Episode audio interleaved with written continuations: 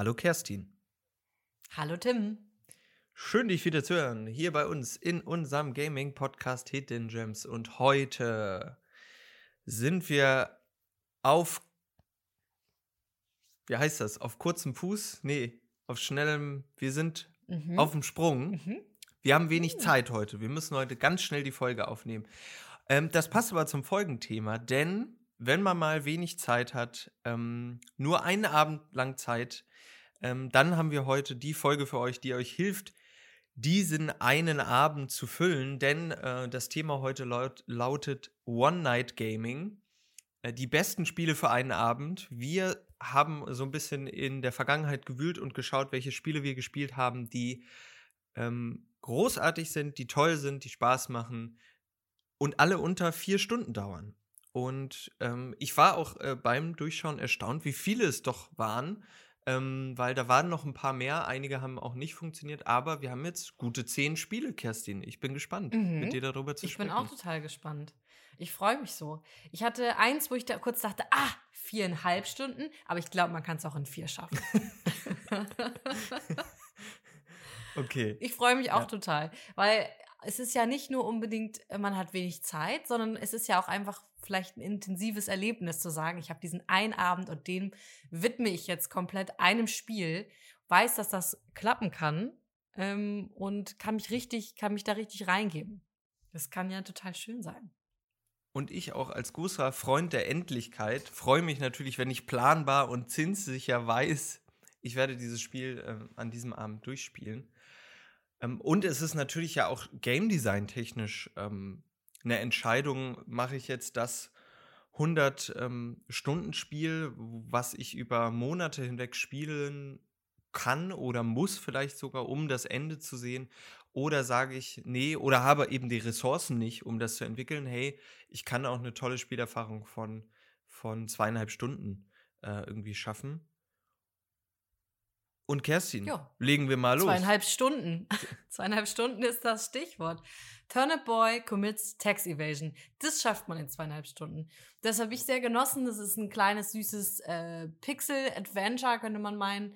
Wir sind unterwegs, wir sind Turnip Boy, wir sind eine kleine Rübe und äh, wir haben nicht so Bock, unsere Steuern zu machen. Ich glaube, wir haben im Podcast schon mal ganz kurz drüber geschnackt über das Spiel da habe ich erzählt, wie schön es ist, dass die einzige Mechanik, die wir haben, wenn wir was zu lesen bekommen, das Ganze zu zerreißen. Hm.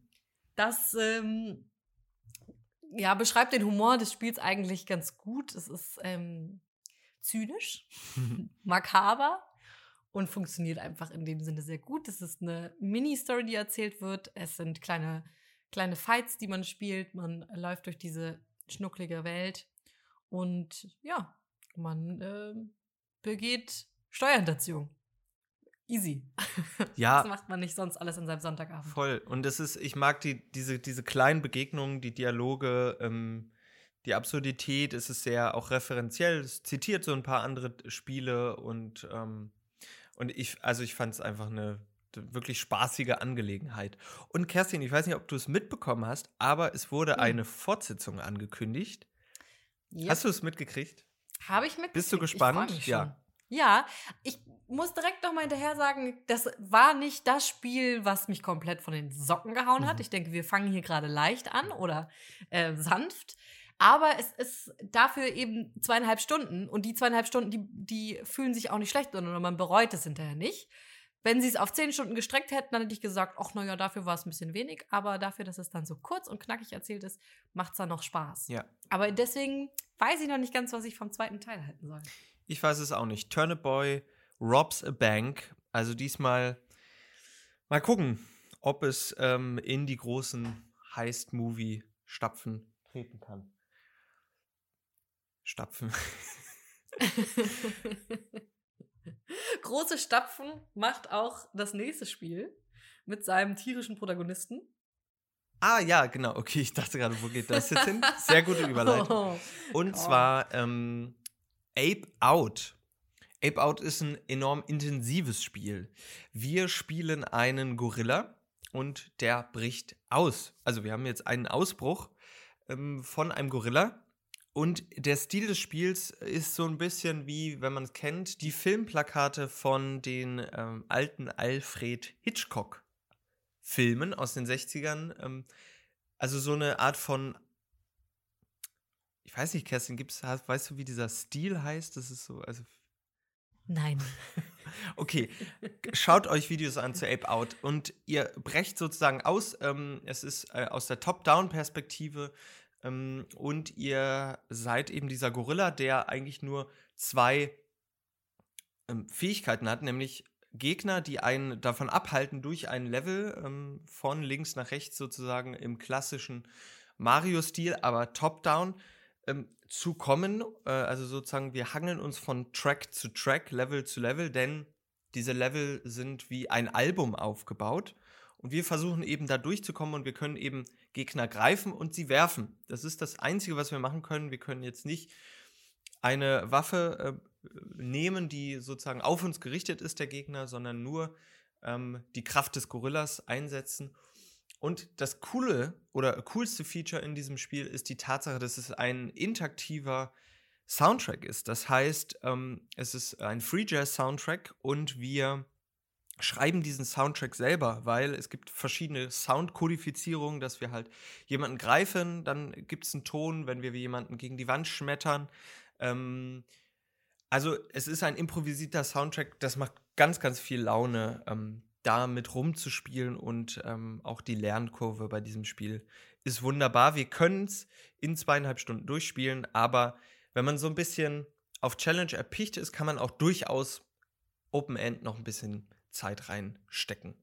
Große Freude. Und wer es ein bisschen sanfter mag und auf Gewalt vielleicht verzichten möchte an dem Abend, sich lieber einen kleinen Rotwein dazu aufmacht und eine kleine Kerze anzündet, der hat vielleicht Lust und ist schon in der richtigen Stimmung für Florence. Ähm, das schafft man ungefähr in einer Stunde sogar. Also mhm. es ist ganz flott erzählt, aber herzig, komplett herzig. So dass ich am Ende ein, zwei Tränen sogar verdrossen, ver vergossen habe. Verdrossen. so dass ich sogar ein, zwei Tränen am Ende vergossen habe, weil ich es einfach, weil ich es richtig gefühlt habe. Mhm. Wir haben die Story von Florence, die wir miterleben, eine Liebesgeschichte, die aber eben nicht aufhört, wenn die Liebe anfängt, wie so oft äh, Disney-Filme uns das erzählen wollen, sondern uns erzählt, was weiter passiert. Und ähm, genau, einfach eine total schöne kleine Story, ist sehr ähm, spannend mit den Mechaniken. Man kann es entweder im App Store runterladen, auf dem Smartphone spielen oder eben auf der Switch. Und es spielt gerade vor allem ähm, mit der Touch-Steuerung. Und das fand ich einfach ganz, ganz spannend und originell. Innerhalb einer Stunde erzählt sich das nicht aus. Man hat kleine Minispiele zwischendurch oder Sortierspiele, Puzzlespiele und ähm, es funktioniert sehr gut. Hat mich auch sehr, sehr berührt und war echt, habe ich echt gedacht, wow, für so ein so ein kurzes Spiel wirklich ähm, eine sehr, sehr toll und zu Ende erzählte Geschichte. In The Artful Escape spielen wir Francis Vendetti, den Neffen des, der großen Folk-Legende Johnson Vendetti, der in einer ähm, amerikanischen Kleinstadt verehrt wird und er jetzt in die Fußstapfen seines ähm, Onkels treten muss. Er mag aber überhaupt keine Folk-Music, er will eigentlich Rockstar werden. Ähm, und daraus entspinnt sich eine wirklich, wirklich coole ähm, Space Opera eigentlich. Ähm, es hat so sehr viele David Bowie-eske Momente, also es ist so sehr farbenfroh ähm, und wir äh, es, es macht einfach, es ist super, super toll geschrieben. Äh, es hat einen coolen Flow. Ähm, es ist sehr, sehr, also relativ wenig Mechaniken, aber es hat einfach wir, wir, wir, es ist eine, ein Side-Scroll-Adventure und wir rocken einfach so ein bisschen durchs Universum und steigen langsam zum, zum Rockstar ähm, des Universums auf und ähm, macht einfach enorm viel, viel Spaß. Also ist einfach eine, eine coole Sache. So, also, ähm, ja. Auch eine coole Sache. Und wer vielleicht Lust hat, ein bisschen zu rätseln oder einfach sich ein bisschen in Absurdität zu begeben, ist Superliminal. Mm.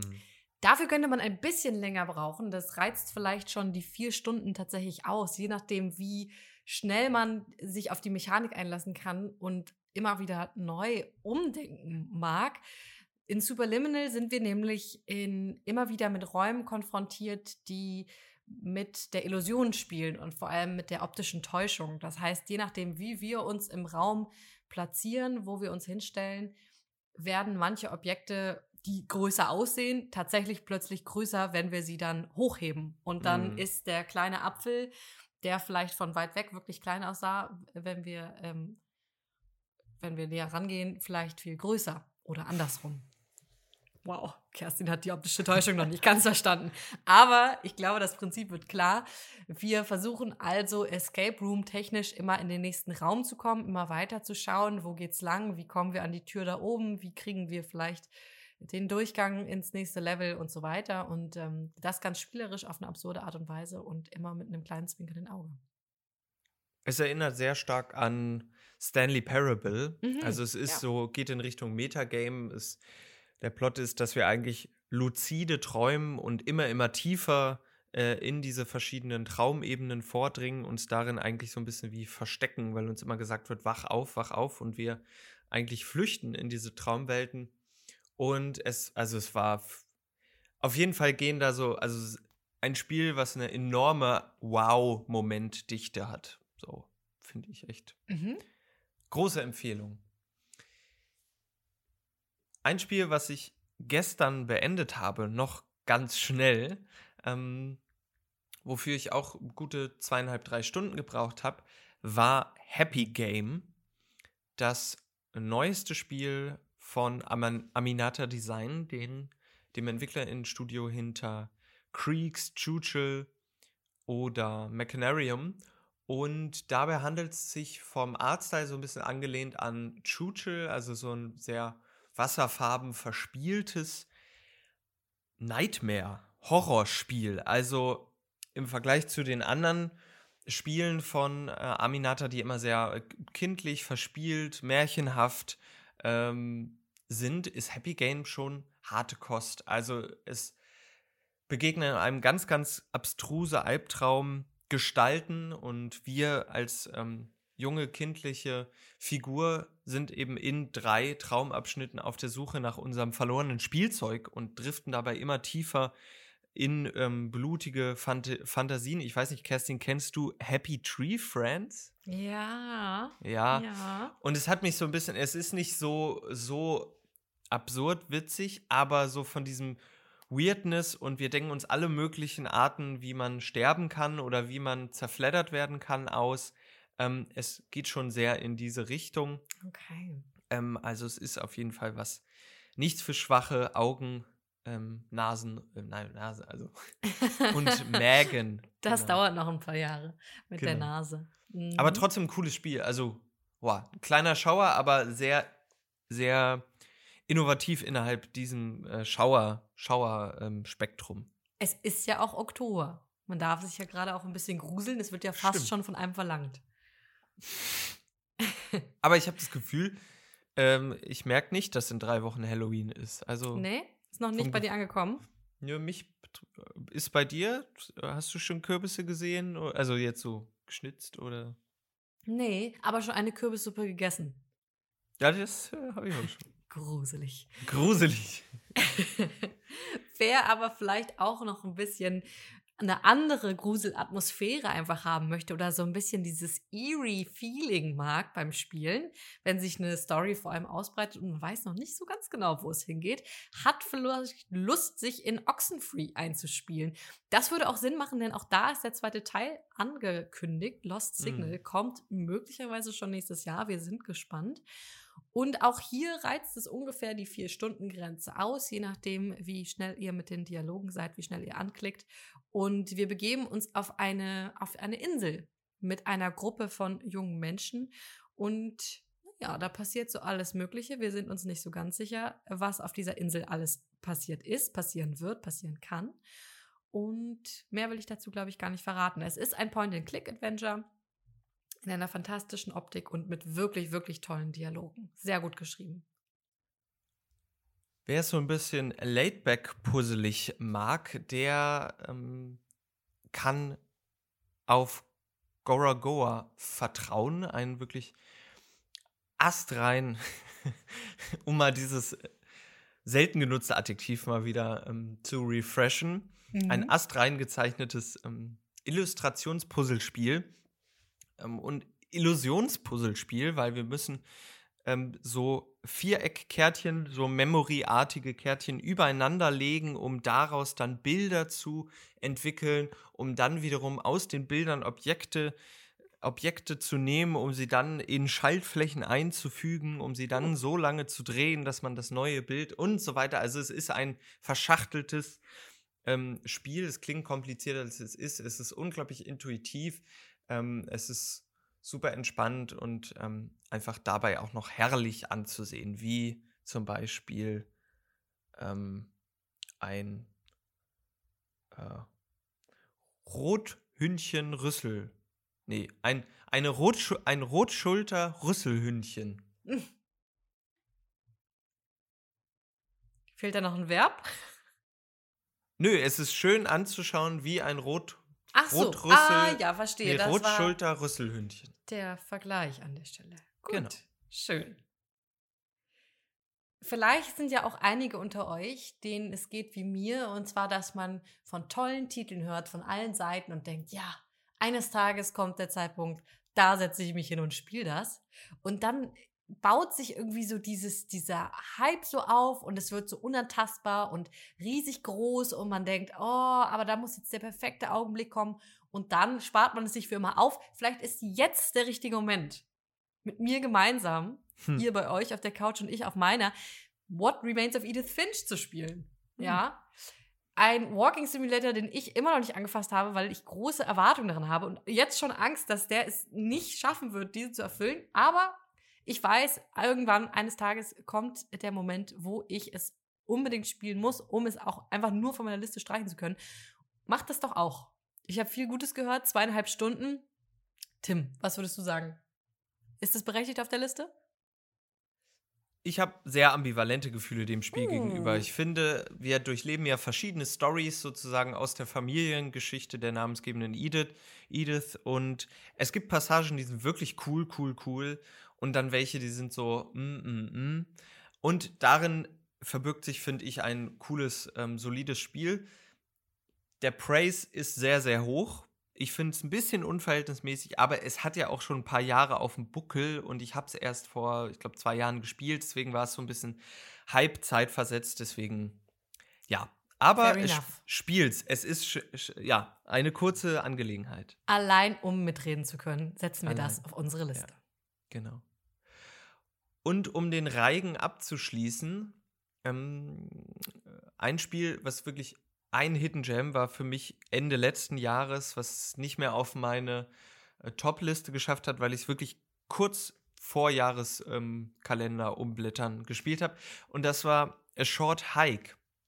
Ein Spiel, was nicht unbedingt durch imposante Optik ähm, ins Auge fällt, aber durch eine wirklich wunderbar holistische Game Design Entscheidung. Wir sind auf der auf einer Insel. Es hat so ein bisschen Animal Crossing Vibes. Wir sind eine äh, ein junges Vogelmädchen, was sozusagen eine eine Reise antritt, nämlich eine Wanderung hoch auf den Berg der Insel, so ein bisschen angelehnt wie wie Journey zum Beispiel. Und dort ähm, auf dem Weg dahin schalten wir die Fähigkeiten frei, ähm, immer weiter schweben und fliegen zu können. Wir sammeln Federn, durch die wir dann immer länger gleiten können, Hindernisse überwinden, ähm, um dann nach ungefähr zwei, zweieinhalb Stunden am Bergesgipfel anzukommen und äh, sehr, sehr erfüllt die Nintendo Switch neben sich auf die Couch zu legen und zu sagen, dieser, dieses One-Night-Game ist vorbei. Sehr schön.